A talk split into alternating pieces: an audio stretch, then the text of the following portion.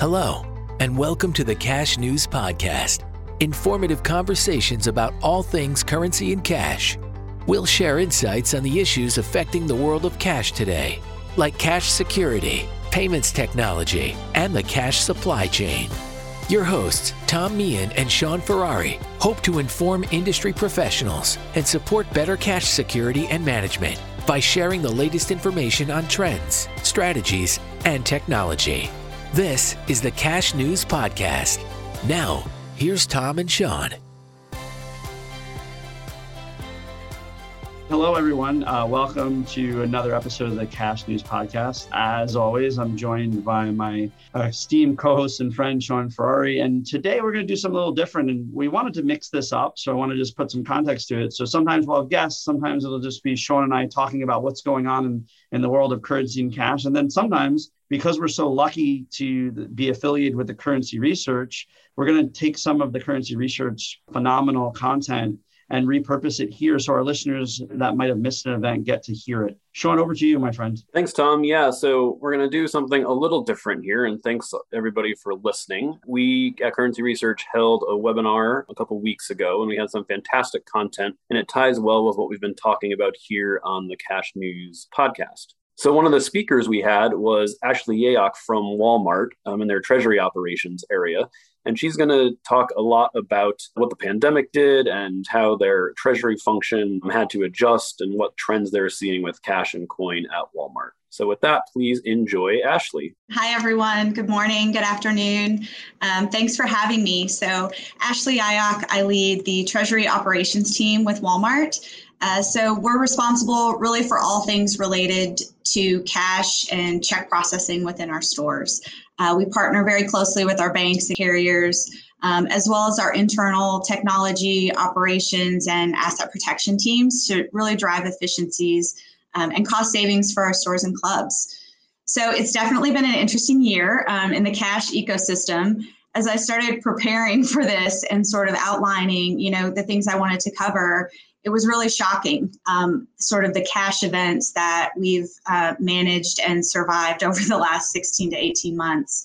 Um, when I think of kind of the beginning of the pandemic, um, you know, we were we were into our normal sort of tax uh, tax refund check cashing season. Um, it, it was a fairly normal season, but we were starting to hear um, you know the rumblings of of the pandemic expanding of covid expanding of some closures.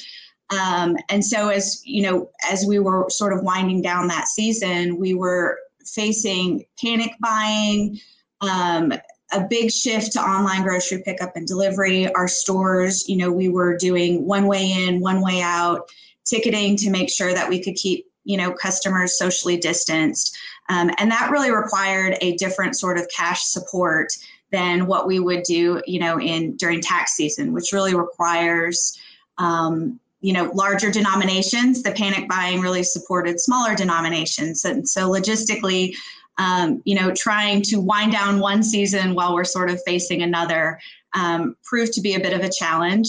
Uh, we also saw unemployment skyrocketing, which you know created a big shift um, to EB, EBT, uh, which is predominantly card.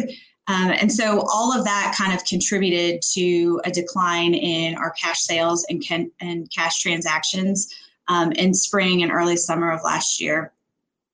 We also started hearing around the same time that the discussions of EIP payments um, and sort of what we fondly call um, or call stimulus round one. Um, and you know, we didn't have a playbook for a stimulus. Um, we didn't know, you know, the income levels conti- kept changing. We didn't know where we would see those cards, those checks. We didn't really know the mix between um, direct deposit and checks.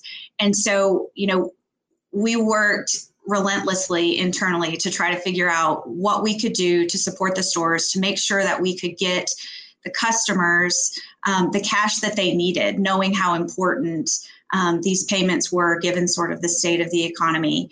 Um, and, you know, once we did have a plan, we had a very short timeline to execute, which again, you know, posed some logistical challenges. We were trying to get significant amounts of cash into areas where, you know, we typically hadn't um, needed it.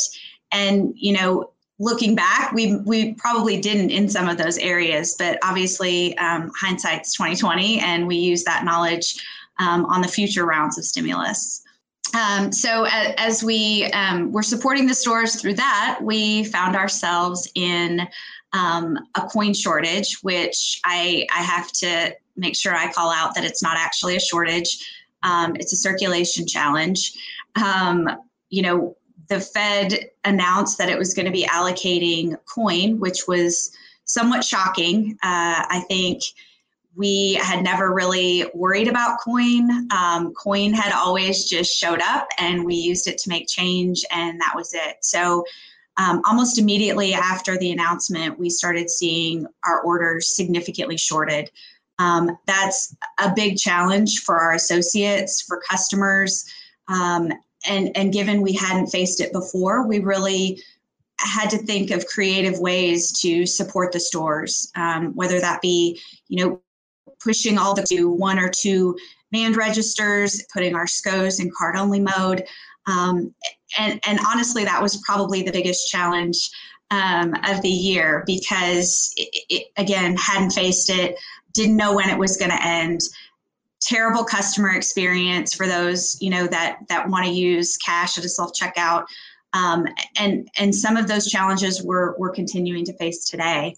Um, on top of that all of that we also had a record hurricane season last year. We had five category four storms um, that impacted various parts of the country that's a cash event for us because we a lot of times we see store closures we see road closures um, but at the same time we have all of these consumers that are trying to buy um, the staples the necessities. It shifts business from one city to another potentially. Um, we a lot of times will see electricity down our pos systems down which then shifts consumers to pay with cash. Um, but with road closures how do we make sure they have their cash um, so those were those were a challenge as well. Um, and then, you know, earlier this year, we had a couple more rounds of stimulus, which, you know, we were able to leverage the knowledge we learned um, last year to get through those. Um, and then now we have seen the um, the coin shortage reemerge. So I don't know if we can get that hashtag coin get coin moving banner flowing again, but um, this is my plug. Coin it's a circulation challenge. If you've got coins sitting in your homes in jars um, in your cup holders take it to your local walmart take it to your local bank. Let's get that moving. There's a significant amount of consumers that want to pay with cash that prefer to pay with cash not just that they have to. Um, and it's important for us to be able to take care of them as well.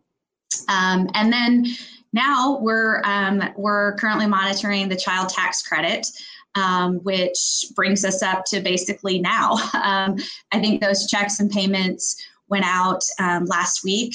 We are monitoring, you know, the caching within our stores to, to make sure that we've we've got enough where we need it, um, and then that will give us a playbook for that um, for the rest of the year. So.